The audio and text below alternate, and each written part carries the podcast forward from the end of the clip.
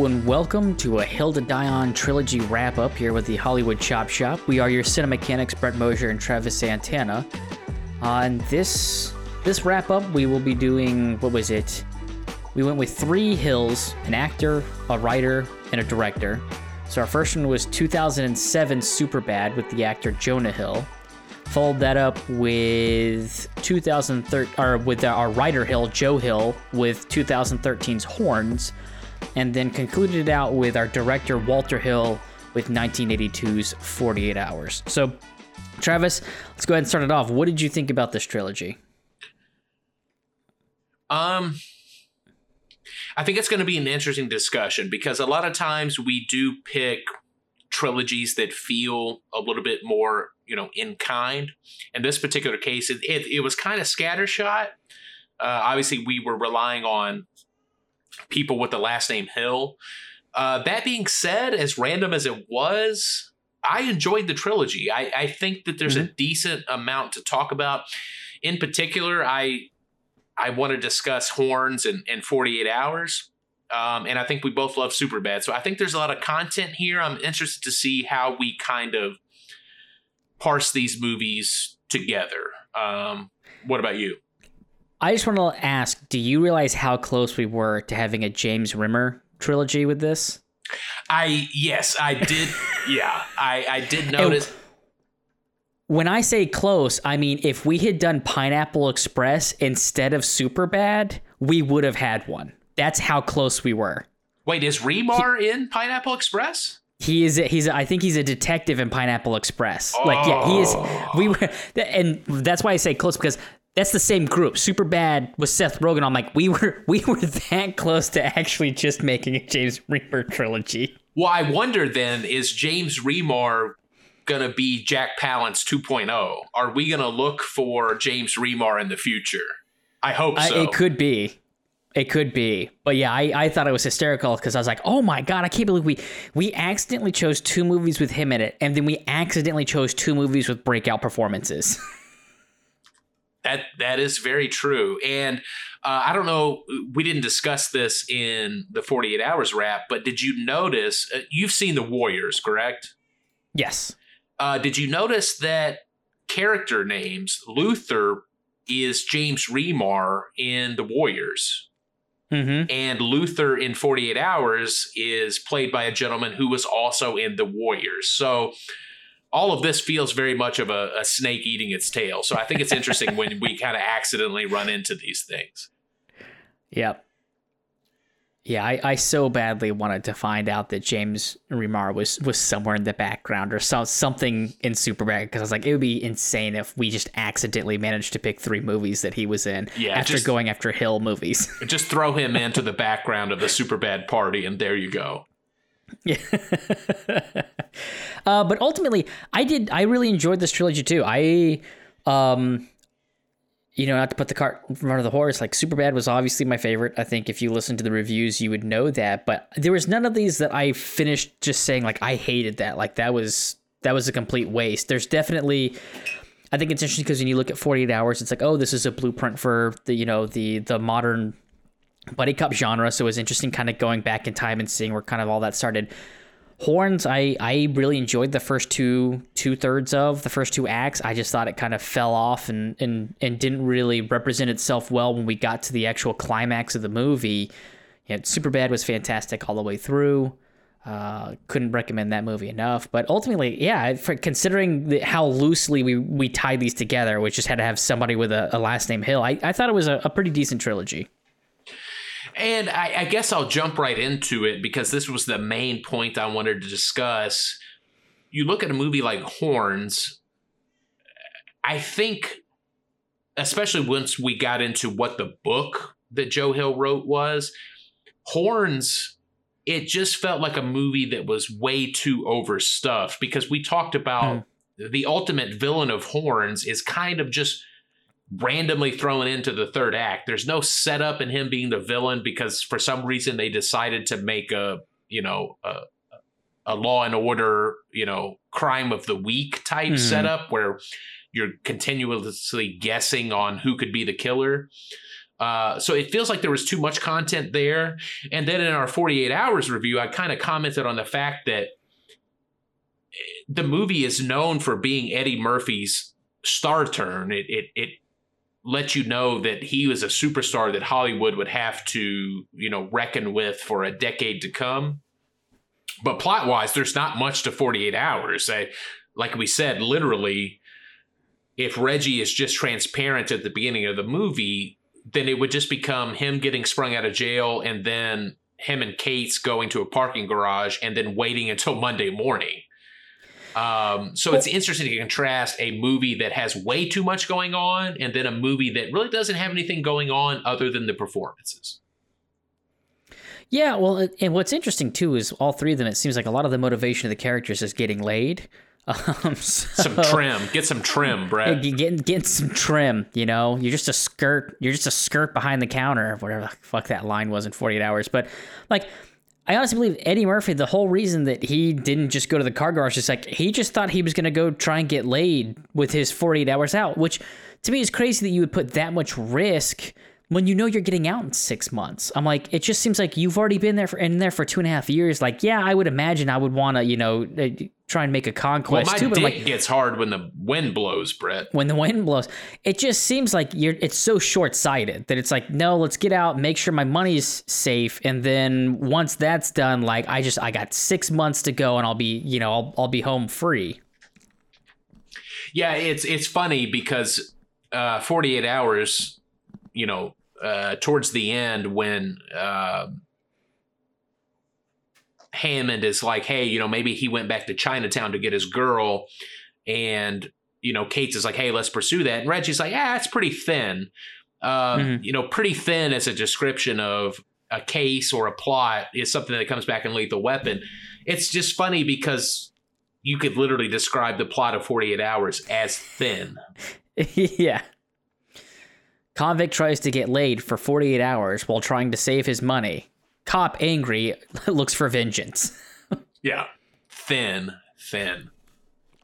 Yeah, no, it's there. There wasn't a whole lot to it. So, which I don't know if that's because you needed to the you know the main point was supposed to be the chemistry between you know Reggie and and Jack as opposed to you know this thick plot or anything like that. It's also weird because it winds up being that Jack is completely right. Like, oh no, they, they were back in Chinatown. Like, so, not sure why uh, why Reggie thought that wasn't a very good idea. Yeah, I did love though that you know Jack is like, well, hey, it might be thin, but I guess you know if you don't believe that that's the case, we'll just take you back to prison. I, I did enjoy that because yeah, that changed Reggie's tune. Like, yeah, I know Chinatown. Let's go. Yep. Uh, yeah, it just uh yeah it I, I don't I don't have a whole lot to say about the three of them. I mean, they I think again getting laid seems to be, and then with Horns he gets laid at the beginning, but it's all about again trying to get revenge because of a past you know girlfriend and stuff like that. So it's it's oddly all very. Hmm? Well, no. Let me ask you a question though. Um, because I think two of the three movies in this trilogy, we kind of commented on how does this age you know, Super Bad was what, 2007? Mm-hmm. Uh, and then you've got 48 Hours, which is 1982. Um, it's interesting to think that both movies are a little bit problematic uh, in terms of the language used, but I felt like Super Bad did a much better job of by the end of the movie because we talked about in 48 hours how Cates has that dropped line of you know hey you know, I'm not really a racist. I don't really hate you. I'm just kind of using the tools that society has put in place to keep you down. And that's kind of the only lip service paid to some of the problematic language. Whereas in Superbad, uh, you know, our heroes use all kinds of slurs, especially Seth. I mean, you know, mm-hmm. drops a lot of stuff that's problematic. But by the end of the film, I truly believed that Seth and Evan they didn't have a hateful bone in their body. Whereas by the end of 48 hours, I'm like, I still don't believe that you're not a piece of shit, Jack Cates. So that was an interesting contrast to me. Yeah, and I think it goes back to when you're looking at what the age of Seth and Evan were supposed to be. It's one of those like, yeah, they're young, like it's kind of for you can kind of forgive them because they don't know better, as opposed to Jack Cates is a detective, so he's been around the block a couple times, and like at this point, like he is just being a total total fucking asshole, um, and that's why I can only imagine in 48 hours why they chose to put that scene in the the black bar is so that basically you know, Jack is out of his element and it's not him just being a total racist there. Like, you know, it's not like, I can't believe I'm here. We got to get the hell out of here. Like, he sits down at the bar to have a drink. Like, yeah, you know, makes the joke about, like, yeah, I'm a regular here or something like that. Where, but, um, like, I, I can only imagine that that was, again, it was constructed as a way to show that he's not just a blatant racist, that he is just, unfortunately, an asshole for, for pretending to be one in an effort to control Reggie. Yeah, and to quote the movie, that that characterization is pretty thin because I, I, I just don't believe that Jack Cates really believes what he's saying. Which hey, you know, I'm just using this as a tool of the system. I mean, literally before that fight starts, he hits Reggie with the hard R. I don't I don't fight fair. You know, yeah. inward. So uh, it's just interesting. Both movies, I think, could suffer from that you know, let's cancel this movie because of the language used. If you were going to cancel one or the other, you know, cancel 48 hours because Superbad, again, does a perfect job. But by the end of the movie, you still love both characters. You think that at, at, at their core, they're still good people. Mm. I'm, I'm still iffy on Jack Cates. You know, may, maybe. I, I think, go ahead. I think with Jack Cates, I think it goes back to again that Bobo Dirty Harry, where it's supposed to be like, oh, he's not a racist because he hates everybody, and it's like it's such a you know it's it's a it's a ridiculous way to look at things. Like, oh no, he he's not using the N word as because he's a racist and hates black people. He just he's he's you know that rough with everybody. He looks down on on everyone, and it doesn't matter who you are. It's like that does that's not really an excuse to use that. Like oh, just because he's willing to call anybody a racial slur, he does he's not doesn't really have he's not a, a hateful person. He's just you know equal opportunity offender here. Yeah, and I guess and maybe this would have been a better question for the actual 48 hours review, but. It, from a character growth standpoint, what is the growth of Jack Cates in 48 hours? Just that he he doesn't want to steal Reggie's money at the end. He's like, hey, just let me borrow some money for a convertible. Uh, the rest of it I'll have for you when you get out. Is is that the ultimate I, I guess. think the growth for him is that they're they're partners. At the end of the day, that there's a mutual respect, and it's not one of those where he's going to take Reggie's money or he wants half of Reggie's money. Like it's one of those like he has his own code, regardless if it's you know. And I think that's a, a typical Western thing. Like your your cowboy has a code. Now, what that code is is is up to him. But at the end of the day, there is a mutual respect, and he's like, no, it'll be waiting here for you, and like. Eh, yeah, I, I think it's just a matter of Jack isn't on an island anymore. Like Jack was willing to work with with Reggie, and that's the resolution is that they wind up doing it together. Yeah, and I guess I just would have liked to have seen more growth from Cates. Uh, I guess mm. maybe specifically towards his girlfriend, you know, played by Annette O'Toole, because I, I don't feel like any of that is resolved with Jack's character by the end. Whereas in Superbad, you know, you're talking about you know Seth going to the party and, and providing the alcohol to Jules, and Jules is kind of like, hey, you know, I don't drink. And I, what I loved about Superbad that moment when Seth is like, "Come on, Jules, you drink, you drink." Mm-hmm. It wasn't just comedy; it was you could you could feel that character having an epiphany and a realization of, hey maybe maybe i'm just i'm good enough as is. I don't need mm-hmm. to necessarily provide this extra incentive for somebody to like me. Whereas Cates, i, I didn't feel like that growth was there.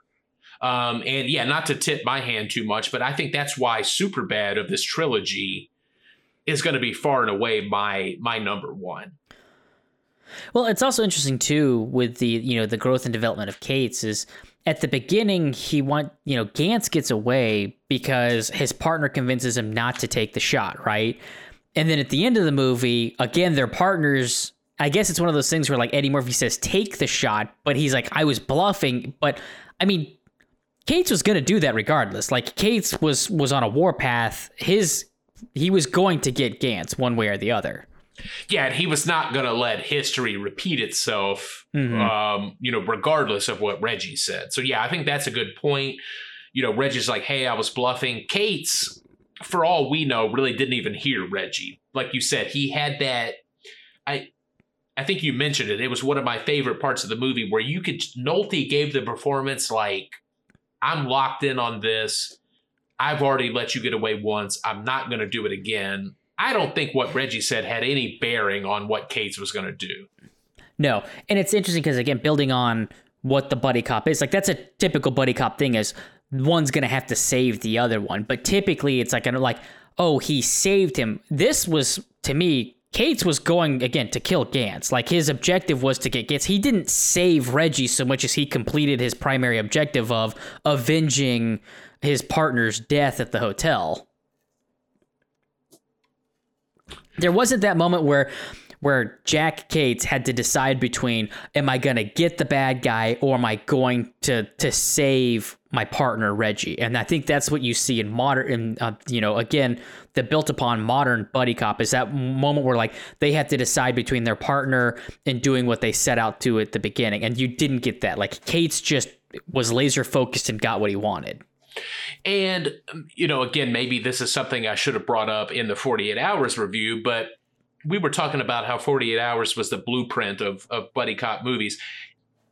I think it's pretty clear that that Jack Cates was kind of a preliminary Martin Riggs Mm-hmm. uh, in terms of you know, hey, he's he's kind of a loose cannon. You know, he, you know, we didn't even mention Cates is always busting out a flask in this movie.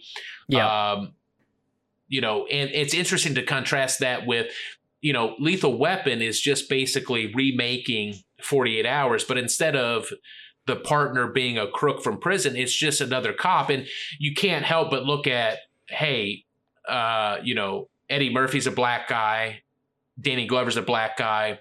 But hey, what if we make the black guy the polar opposite of a you know criminal who's just looking to get laid well that's Mhm. a, a family man which is what roger murtaugh is um, Yep. so again yeah that dynamic is there Yeah. Well, it's a yeah. To your point, it's if you've got to if you're not going to make them both cops, how are you going to make them, you know, different from one another? So, Yep. I the the yeah the the Jack Cates you know maverick cop. It goes back to that whole Western thing where it's like he's he's got his justice is on his mind, and it's an ends justifies a means. Like he doesn't have to be the the knight in shining armor cop as long as he gets the bad guy at the end. He can be he can drive the beat up Cadillac. He can drink on the job. He can beat the shit out of perps, you know? and you know this this might be a little bit of a tip to my character swap but isn't it interesting to contrast the two cops in superbad against uh you know jack cates because both of them you know jack cates you know drinking on the job uh you know seth rogen and bill hader drinking on the job you know police brutality is is kind of top of mind uh maybe unintentionally with 48 hours but that's also touched upon in superbad. So it's kind of interesting to also contrast the the cop partner elements between 48 hours and superbad Mm-hmm. No, for sure. So, I mean, it's interesting. There, there. I think there's a a natural comparison because you have that whole buddy system between Superbad and 48 Hours. Horn still winds up kind of being the outlier on this, and yeah, I, I just I don't have much to say about Horns, and I think a lot of that is just because of the bad taste that that third act, and I think that just goes to movies in general. Like it's amazing how you can have a pretty standard, pretty good first two acts, but if you don't know how to stick that landing, it's just one of those things where like the rest of the movie means nothing because all you do is remember how ridiculous and stupid the the end of the movie winds up being. Well, and it's interesting to say because I don't have much to say about horns as far as a wrap up conversation, but I, I almost wonder if horns suffers from not having a counterweight to to Ig. Um, Mhm. because we talked about in the book. Uh, I, I'm sorry, I can't remember the character that ultimately ends up being the villain. Do you recall his name off the top of your head? Uh, The is it lawyer. like Tim or something like that? I think was it something Lee Lee. Lee, there you go. Uh, we talked about how in the book Lee is much more of a a co-lead, at least, and you get a lot more of his backstory. I think maybe that's what hurts horns is it's just the Daniel Radcliffe show. Um, and I know it was supposed to be a vehicle to, hey, I'm not Harry Potter anymore. Let me go complete opposite and play something a lot darker, even if there is some mysticism involved. Um, but I think if you made the movie more to what Joe Hill actually wrote, where you're following two different characters and you're getting inside the mind of two different characters, mm-hmm. maybe Horns could have succeeded a lot more. I know it would have succeeded a lot more, at least in the third act, because at least you know what's going on with Lee and, and why he arrives to do what he does. Yeah, the yeah the big reveal makes sense as opposed to just being a okay we've decided this is who done it. So but yeah, I guess my greater point is just it's difficult to just carry a movie on your own. You know, you watch Superbad, you can't say whether Seth or Evan is more important in terms of what it does for the movie. 48 hours, I think you could argue the same thing. You need both Cates, you need both, you know, you need Hammond, you need a counterbalance, whereas Horns is just relying on Daniel Radcliffe being compelling. And I think he did a fine enough job acting, but I think the script let him down. Uh, and mm-hmm. if, if you don't have a great script, you could at least use two characters you care about instead of one. Well, yeah, because you go back to you know we compared it to Brick as a better version of that, but Brick has the kingpin, you know, to, to kind of counterbalance the the main character there, and yet Dan, Daniel Radcliffe he's really just wandering through the town until the very end of the movie yeah, you don't feel like he's doing any sort of detective work. It it feels like, and I guess it's hard to compare because Horns has that supernatural element. So you have a lot of scenes where, you know, he's the devil on somebody's shoulder. Um, but it, it kind of feels like Ig is just stumbling into things. Uh, there's not, you know, maybe it could have benefited from Brick being Brick was a detective story through and through. It was a mm-hmm. detective noir. It didn't feel like Ig was really discovering anything. Like mm-hmm. anything that happened to him was like, oh, hey, I, I, can control snakes. I just realized that I can control snakes. So let me take out Heather Graham with these snakes. Yep. So. Well, I don't have much more to talk about in terms of the comparing the three movies. Do you want to go ahead and start doing some of our, our other seven syrup? We can we can talk about how we rank these. We can go ahead and do the the critic and the audience rankings? Where do you want to go with this? Uh, yeah, let's start. Let's see what critics and audiences thought of it, uh, of the trilogy. So using Rotten Tomatoes as our scorecard because we like it's basically a pass or fail grade as opposed to trying to figure out you know what was a six point six out of ten or some shit like that. Um, what we're gonna do is we're gonna look at the critics' response and audience scores, and I want you to rank them for me. What you think was number one down to number three, starting with what you think critics liked the best of these three movies. If you want, I can give you how many people rated them if you think that will help influence your decision. Nah, I, I, am very confident in my order uh, in terms of what uh, the critical and audience response was. Um, I can't wait to hear this. Take it to the bank. All right. Number all right. one, Superbad. Number two, 48 hours. Number three, horns. And I hate to tell you, you are wrong. For critics? For critics.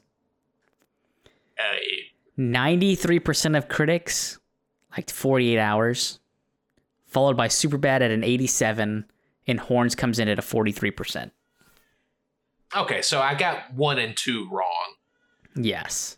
I wonder, though, the reviews of 48 hours are they all basically upon release? Are these 1982 reviews? There's 46 reviews.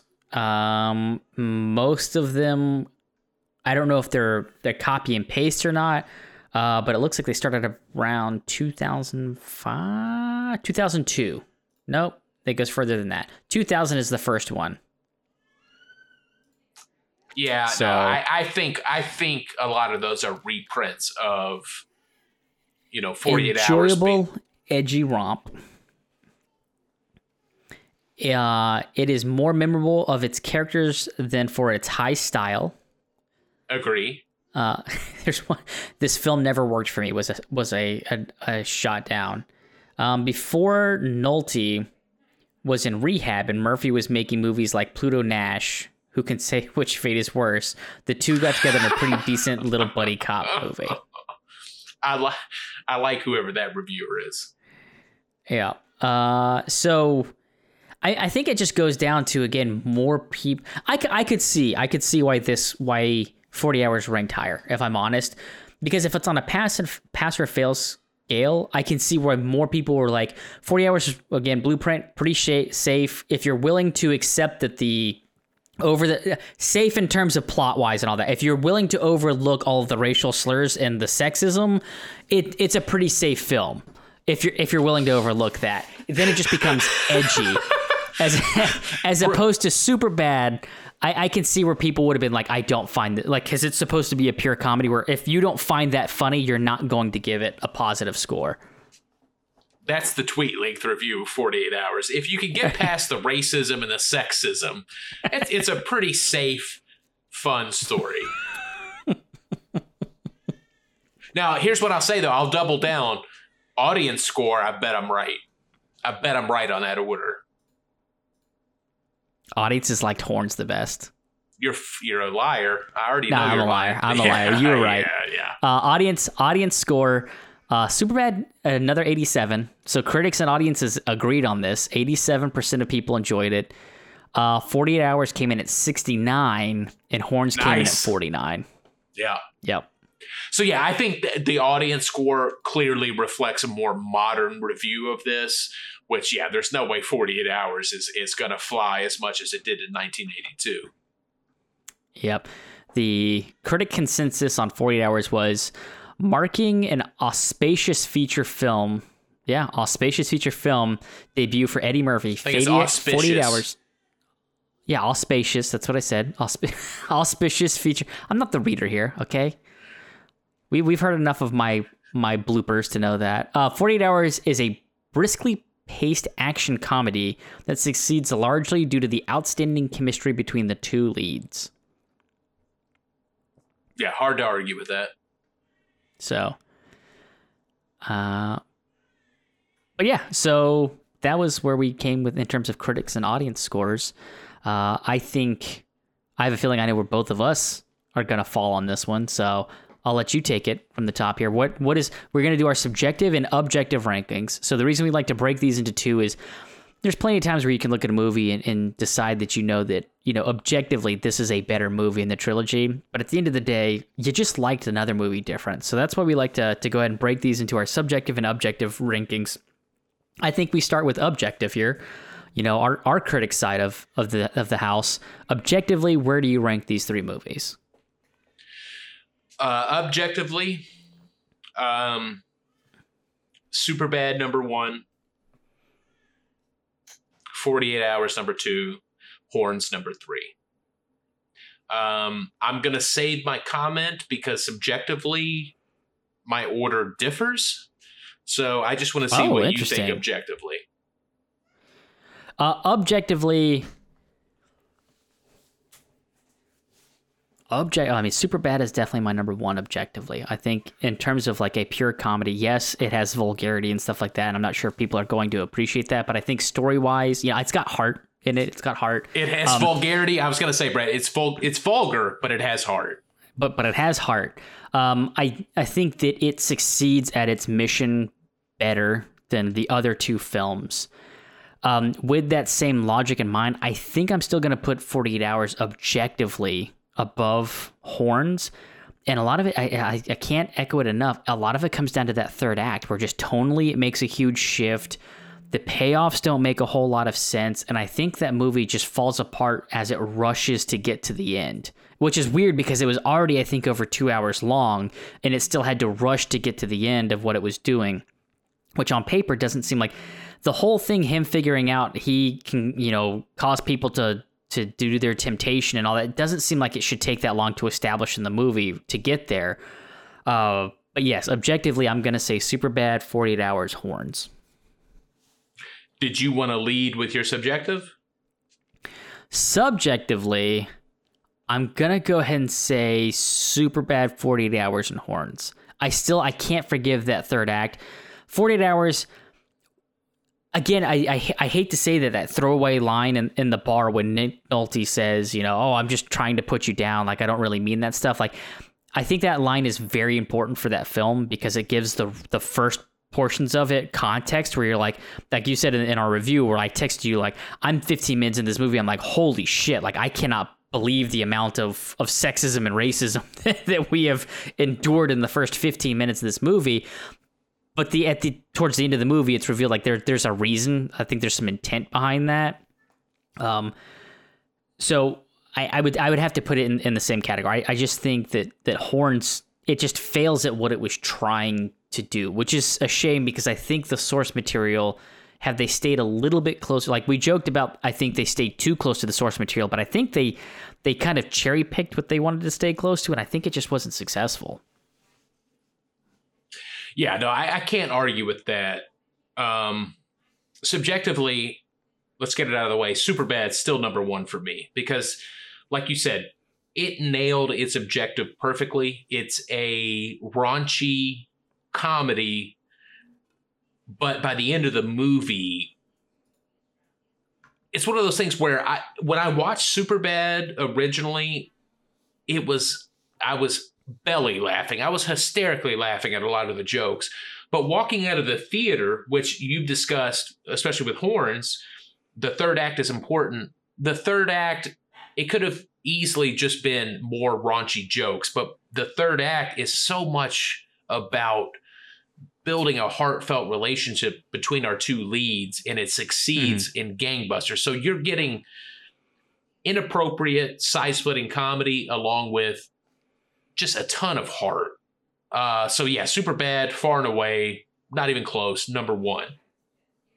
Here's where i'll get a little bit wonky on you. Mm-hmm. i'm going to put horns as number two. And okay. he, and this is subjective and, and this is the re- the exact reason we do this.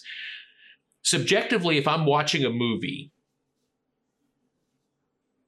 unless it's an all time classic and it just stands alone, the next best thing a movie can do is kind of projecting me out into looking into other material, stuff that's similar to this, stuff that inspired this.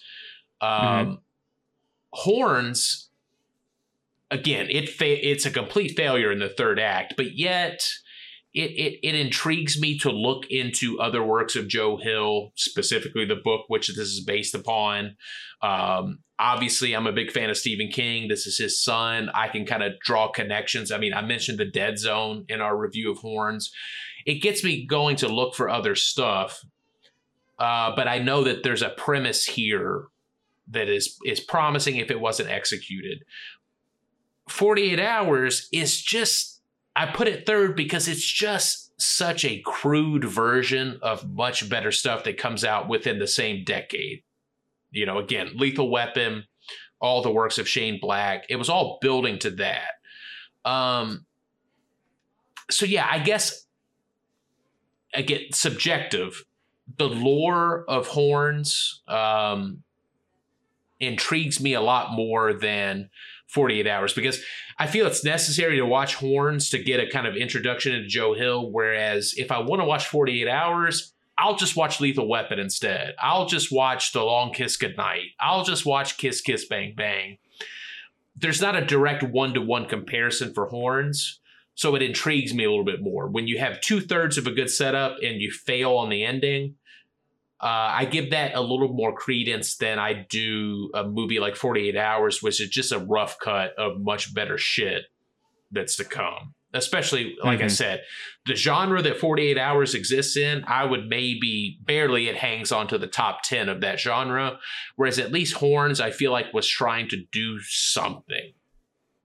Well, it's funny you bring up genre too, because we didn't really bring it up at the beginning of the wrap, but these are actually all classified as comedies. Superbad is a pure comedy, 100%.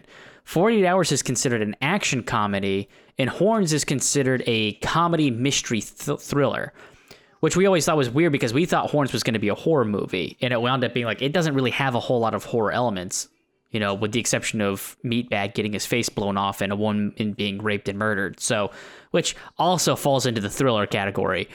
um, but yeah, all three of these are are are labeled as comedies. Yeah, and I think I think it was a big mistake for Horns. I, I, don't know how comedic the book played. I think it was a mistake for Horns to even try to dip a toe into the comedic water. Um, but again, let me just say, I think the first two third the the first two thirds of Horns is what puts it above 48 hours for me. Um, yeah, you walk out of the theater with a nasty taste in your mouth by the way Horns ends but I think that setup is enough to push it ahead of 48 hours, which is just a lesser version of what is to come. Yeah.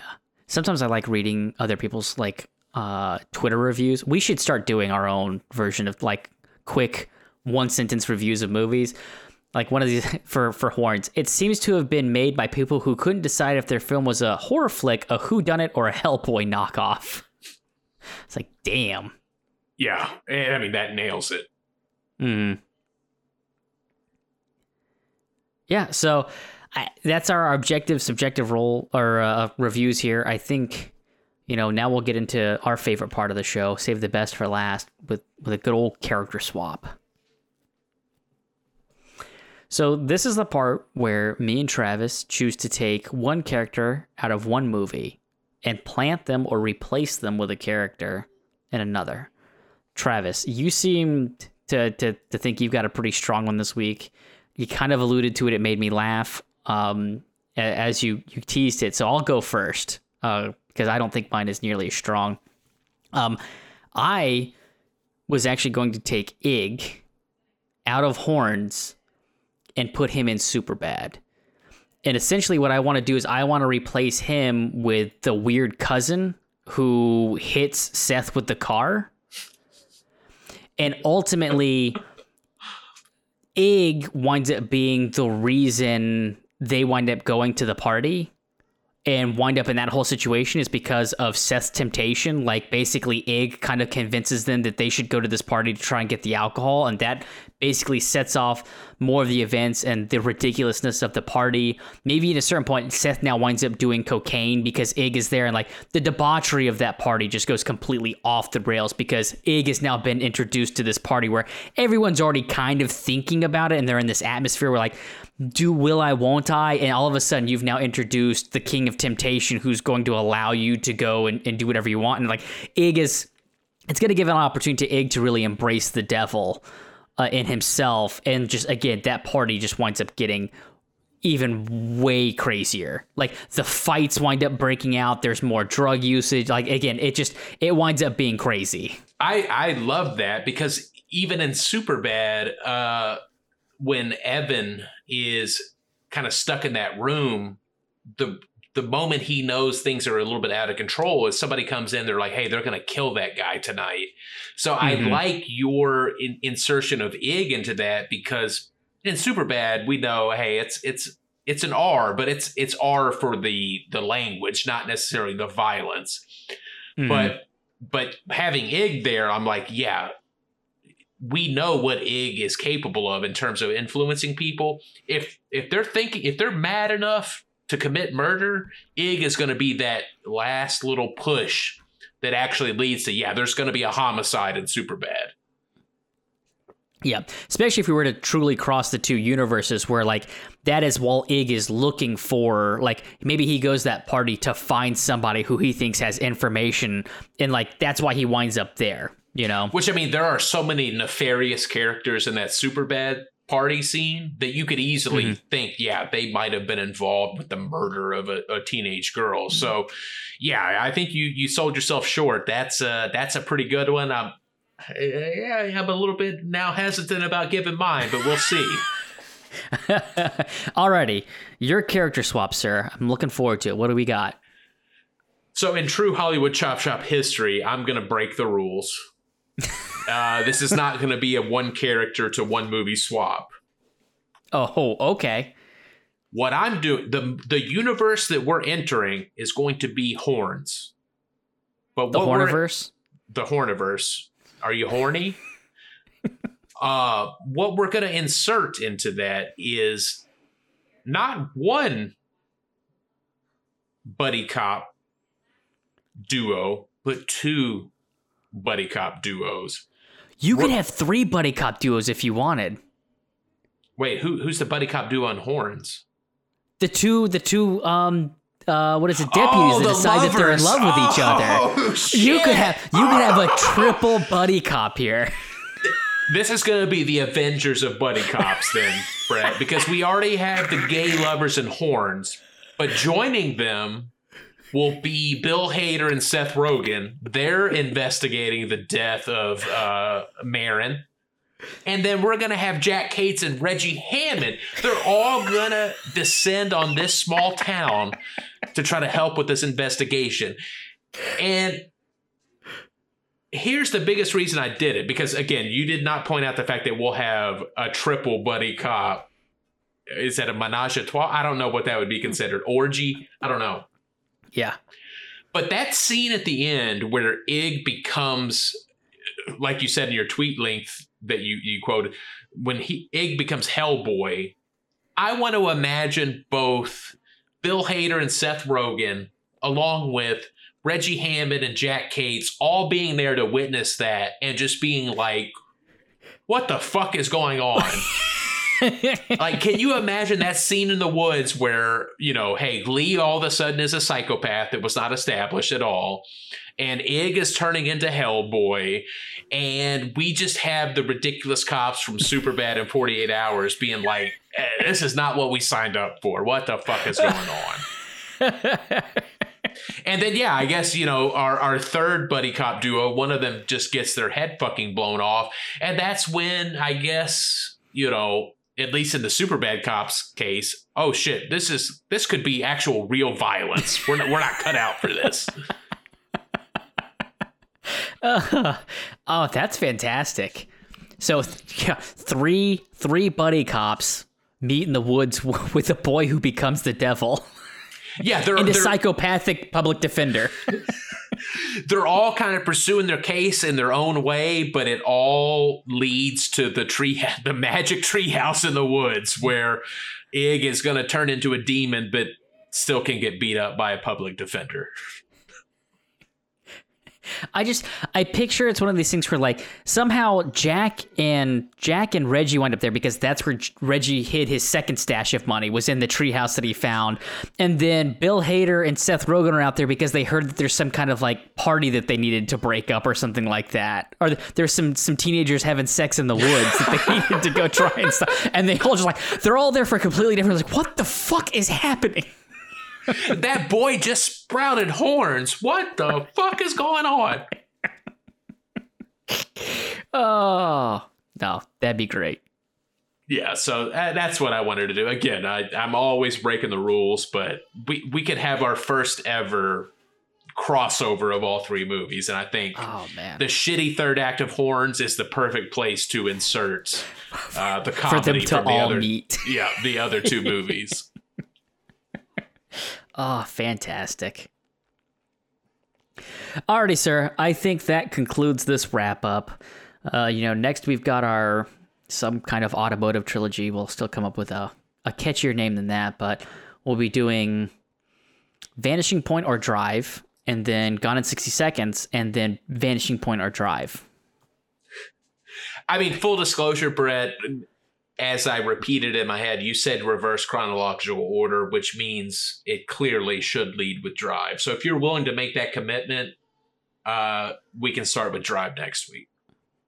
I just thought it would be interesting, almost like what we did with this, with 40 hours. I just feel like there's going to be stuff in Vanishing Point that influenced Gone in 60 Seconds and Drive. And I thought it would be interesting to go back in time and then be able to either look like, oh, that in Vanishing Point, like, oh, that definitely, like, I can see where that influenced Drive. It doesn't, either way we do it, it's going to have the same result. I just, I wanted to make sure that Vanishing Point was either at the beginning or the end so that we could see how that influenced movies afterward. I, I also am not sure. I don't think you're going to particularly like Vanishing Point. Um, because if I remember it correctly, I think it's a it's a pretty fucking slow burn. Um, I think it's one of those where it's it's almost the opposite of Horns, where I think you're going to despise the first two acts of it, and then the third act you're going to be like, okay, I can understand why people bring this movie up because it has a hell of a conclusion. But I, I if I again if I recall correctly, it's a it's a pretty slow burn up until the end. Well, now I'm conflicted. I don't. I don't. I don't. I don't know which which. Do you want to start strong, or do you want to start off with this trilogy off with a movie that, in all intents and purposes, you're probably not going to enjoy very much? That's really what it, it's up to you. How do you want to start the next trilogy off? Do you want to start it off bitching or with praising? Because I'm pretty sure you've seen Drive and you like Drive. Uh, you know, the listeners will just have to find out on that. yes, no, I, I, I spoiler. I'm I'm gonna be very positive about Drive, but here's the thing. Here's what I'll say. I've not watched Drive as a part of the Hollywood Chop Shop. I try to be a lot more critical. Uh, so fuck it. Let's start with Drive. All right, we're gonna start with Drive, and we're gonna end it with Vanishing Point. So we hope to see you next week for Drive, and uh, yeah, have a great rest of your day, night, weekend. I don't know what you're doing right now. I'm trying to remember what uh, when McLovin is walking down the hallway following the girl, and she turns around and looks at him. He's like, uh, "It's it's 10:33." we'll see you next week with Drive.